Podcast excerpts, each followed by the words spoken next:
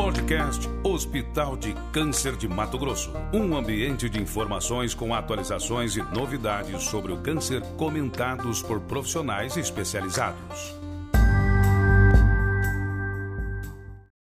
Olá, sejam todos bem-vindos a mais um programa com uma parceria entre o Hospital de Câncer de Mato Grosso e a Energisa, Vida em Primeiro Lugar. Hoje nós vamos falar sobre um assunto super importante para todos, que é alimentação e câncer. Eu sou Araceli Leite, diretora do Núcleo de Ensino e Pesquisa do Hospital de Câncer, e a nossa convidada de hoje é a nutricionista Cláudia Stocker. Ela é pós-graduada em nutrição clínica e funcional e também nutricionista aqui do nosso Hospital de Câncer de Mato Grosso. Seja bem-vinda, Cláudia, e vamos aproveitar. Eu quero até dar um, um spoiler aí que esse assunto vai ser muito bem falado aqui, porque eu também também sou nutricionista, então hoje nossa conversa vai ser longa. Preparem-se, mas vai ser muito bom o conteúdo. Então, Cláudia, conta aí pra gente, qual a relação entre a alimentação e o câncer? Olá, pessoal. Obrigada, Ara, pelo convite. Muito importante estar aqui com vocês, né? E um time de peso. É, a relação do câncer com a alimentação é extremamente importante falarmos desse assunto, pois mais de 30% dos cânceres eles podem estar relacionados sim com a alimentação. Então, ela é um fator primordial de prevenção e também de tratamento do câncer. Isso é muito, realmente, é, é uma taxa muito alta é, para a gente pensar que um alimento ele tem então um fator é, que pode induzir aí o desenvolvimento de câncer. Então a gente tem que ficar muito atento. E assim, quando a gente fala de câncer, você poderia dar alguns exemplos dos tipos de cânceres é, que estão assim relacionados ou os alimentos que estão mais relacionados com alguns tipos de câncer? Sim, com certeza, né? É, alguns alimentos, por exemplo, alimentos ricos em gordura, eles podem estar relacionados com cânceres de fígado, cânceres de mama. É, uma alimentação rica em carne vermelha também pode estar relacionada ao aumento de chances de você desenvolver cânceres intestinais e também o aumento de consumo de embutidos também pode estar relacionado com, com aumento de chances de câncer gástrico. Bom, então, com essas relações que você destacou agora, eu posso dizer então que o alimento realmente ele causa câncer? Ele não é o único fator para o desenvolvimento de câncer, mas ele pode sim estar relacionado com o aumento de chances de você desenvolver um câncer. Ah, entendi. Bom, então se ele não é o único, quais, quais seriam os outros fatores que estariam é, relacionados a esse, a essa, esse fator de risco, né, como causa para o câncer? É, de acordo com a Fundação Mundial de Pesquisa ao Câncer, nós temos um tripé para o desenvolvimento né, do câncer. Entre eles está o peso, a atividade física e a alimentação. Então, você ter um peso balanceado, né, não, não estar acima do peso, é, praticar atividade física e ter uma boa alimentação são fatores primordiais para a prevenção do câncer. É, então, realmente, aquela relação que dizem, né? Que o paciente obeso também tem mais chances de desenvolver câncer, então eu consigo identificar quando fala aí nesse tripé. Que se eu não manter o meu peso adequado, eu posso ter mais chances de desenvolver é, câncer. E realmente, as pesquisas demonstram né, que pacientes obesos têm mais chances de ter câncer de mama, câncer de endométrio, de colo uterino e próstata para os homens, né? Com certeza. Então, assim, me fala, Cláudia, é, como é que a gente recomenda? Quais são as recomendações alimentares aí para todo mundo? Olha, pessoal, vamos ficar atento agora, porque ela vai passar aqui algumas orientações muito importantes, né? De alguns alimentos que realmente estão mais diretamente relacionados com esses fatores. É, primeiramente, não teria como, né, num país como o nosso, que o consumo de carne vermelha ele é altíssimo, né, as pessoas consomem no almoço e no jantar todos os dias, então ali o primordial seria o consumo da carne vermelha, que a recomendação seria de 500 gramas de carne cozida, carne vermelha cozida, por semana. Meu é. Deus. Peraí. E assim, o que, que seria considerado carne vermelha? Todas as carnes, né, provindas do boi, então todos os tipos de corte porco também.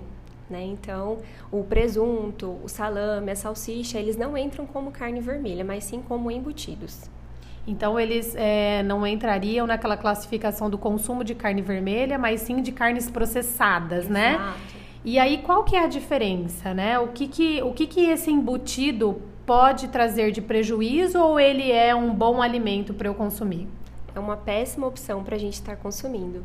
Né? Então, por ele ser um produto processado, tem muita adição de corantes, de conservantes, nitratos, nitritos que estão altamente relacionados com o aumento de chances de câncer. Fala pra gente então quais são esses alimentos, se a gente pode considerar que o embutido seja um alimento, né? É, quais são esses? O que, que é um embutido? Ele seria nem considerado um alimento, mas sim um produto alimentício. Entraria o presunto, salame, mortadela, salsicha, bacon, todos esses então, assim, para esses alimentos também não tem nem recomendação de consumo, né? Porque se eles não são considerados alimentos, a gente não tem nenhuma recomendação. Então, o ideal é realmente suspender esses Exato. alimentos da sua rotina, da, dos seus hábitos alimentares, né? Sim, o consumo deveria ser bem é, restrito. Né, e aí, é, se eu posso consumir apenas 500 gramas de carne vermelha semanalmente, quais são as outras carnes, então, recomendadas ou proteínas, né? Que a gente sabe que existem as proteínas vegetais, onde tem um alto valor biológico e a gente poderia estar tá substituindo essa carne vermelha. Dá as opções aí pra gente, então, Cláudia. Com certeza. Pensando em proteína animal, entraríamos mais nas carnes brancas, então frango, peixe, lembrando que o porco ele entra como uma carne vermelha. Então carnes brancas, frango e peixes, ovos também é uma excelente opção. Né? Então ele pode estar entrando sim. E pensando em proteínas vegetais, temos toda a classe de leguminosas, feijão, grão de bico, ervilha, que eles podem sim estar fazendo parte da alimentação e uma proteína de boa digestibilidade. Certo. E assim, outro é, alimento, né? Outro grupo alimentar que a gente precisa se preocupar em consumir menos para que nós possamos nos prevenir contra o câncer, qual seria? O, as gorduras, né? Então, no geral, temos gorduras que a gente pode classificar em dois grupos, né? As gorduras boas e as gorduras ruins. É, dentro das gorduras boas, a gente deveria estar priorizando o consumo de abacate, azeite, castanhas e evitando as gorduras trans, gorduras saturadas, que é de origem animal, e também as gorduras trans da, da indústria. Então, excesso né, de produtos industrializados também. Dá uns exemplos aí de quais alimentos são ricos em gordura. Em gorduras indust... Ruim, ruins, né? industrializadas. Então aí a gente entra nos embutidos novamente, que eles também têm um excesso de gordura. Entramos também na classe de doces e biscoitos recheados. Então essa tem um grande percentual. As crianças geralmente comem muito salgadinho, muita bolacha recheada. Então a gente tem essa preocupação também com a gordura nesses produtos. E assim, para eu fazer um alimento mais saudável na minha casa, é, qual tipo de gordura eu utilizaria para grelhar, então, uma carne ou um legume? Eu posso utilizar manteiga? Posso utilizar margarina? É, o azeite de oliva é o melhor? Faz um pouquinho esse apanhado aí para as pessoas poderem entender qual seria o melhor tipo de gordura para você consumir em casa. Ótimo, boa pergunta, né?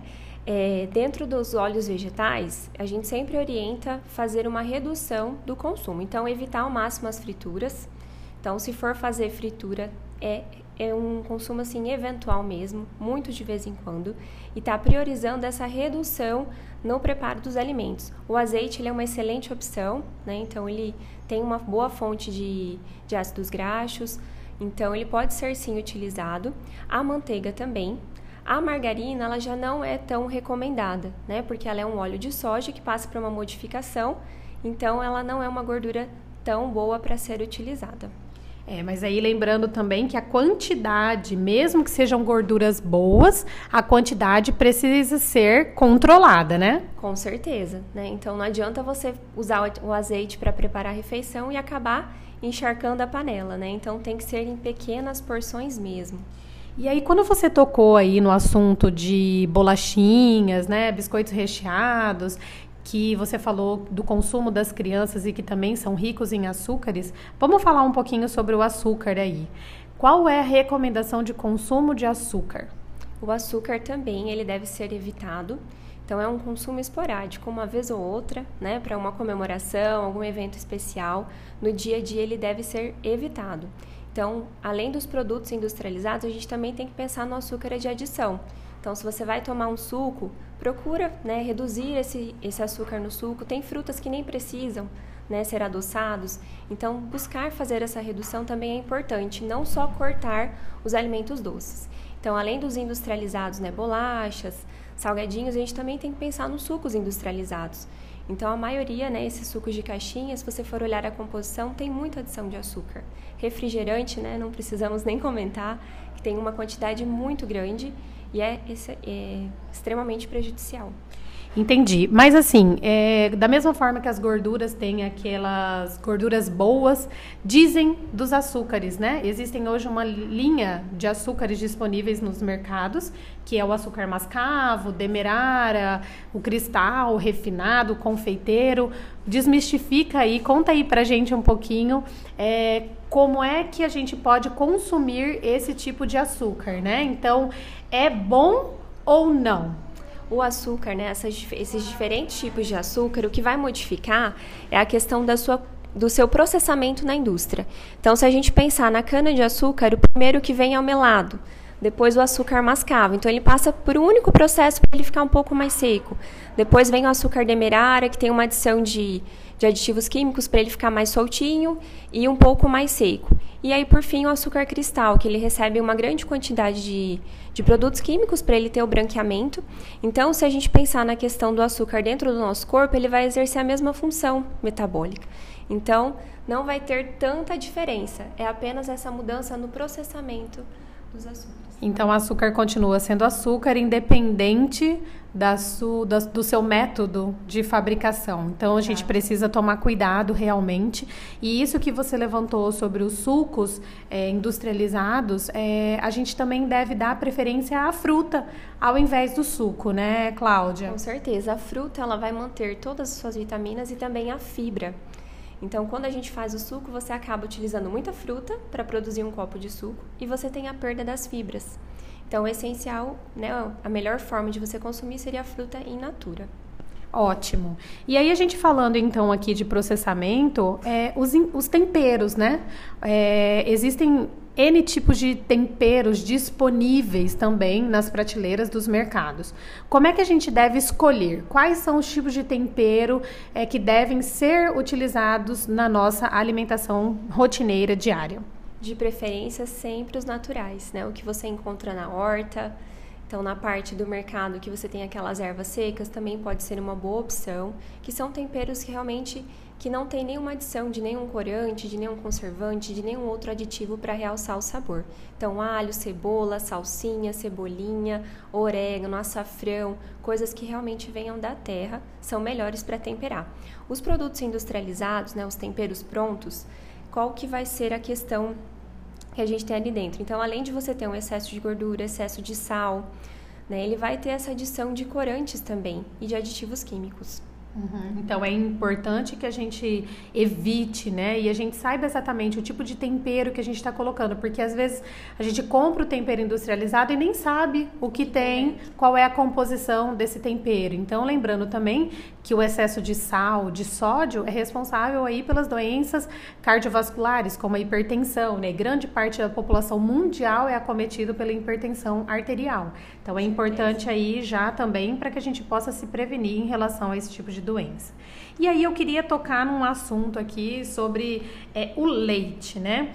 É, eu já ouvi é, falar muito que o leite é um alimento que causa câncer. Conta pra gente, isso é verdade ou é mentira? Coitado do leite, né?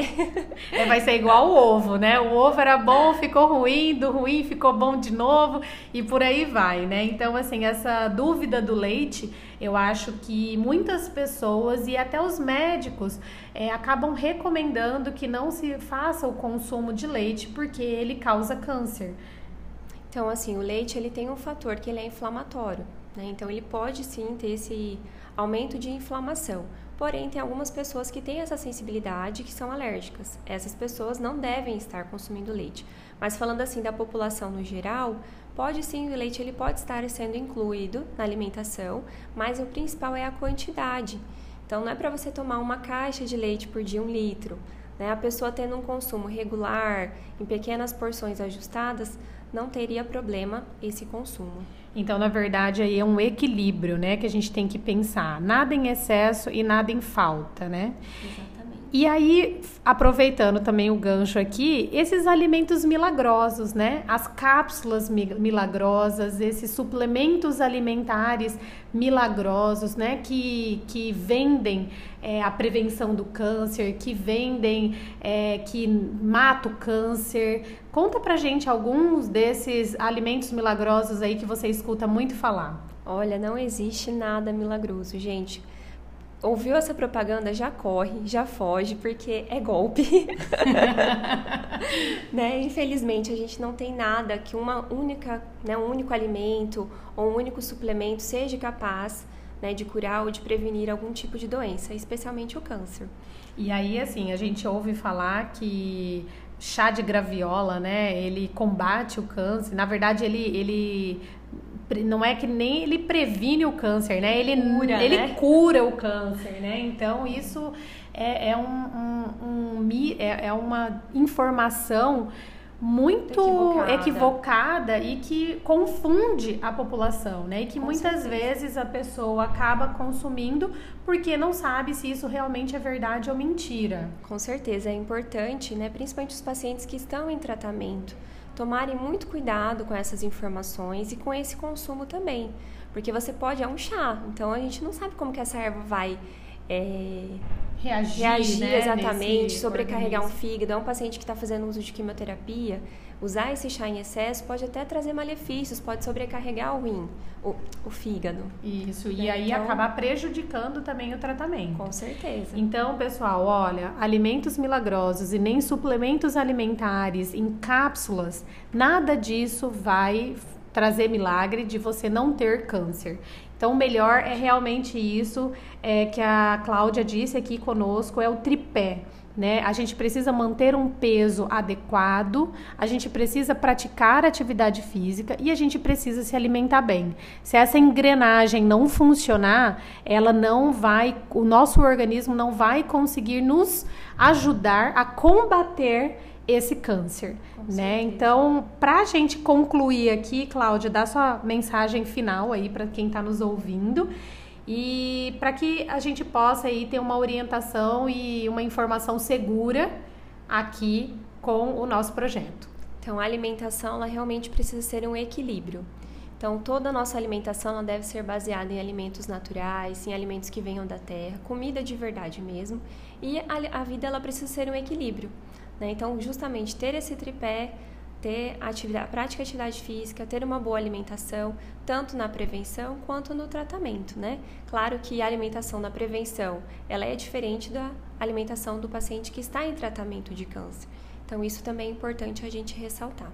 É, e dizendo aqui que são apenas algumas orientações aqui que a doutora Cláudia passou para gente nesse momento e que o mais importante é que se você tiver dúvida, procure um profissional capacitado e habilitado, né, um nutricionista que possa realmente fazer as orientações individualizadas para cada caso, né? Então a gente está aqui trazendo um pouquinho, né, sobre as informações num geral de como prevenir o câncer, né? Mas o ideal é que você procure realmente um um profissional capacitado para que você tire as suas dúvidas. Obrigada, Cláudia, pela sua participação aqui conosco e eu agradeço a você também que esteve aqui conosco durante esse tempo. Obrigada e até uma próxima.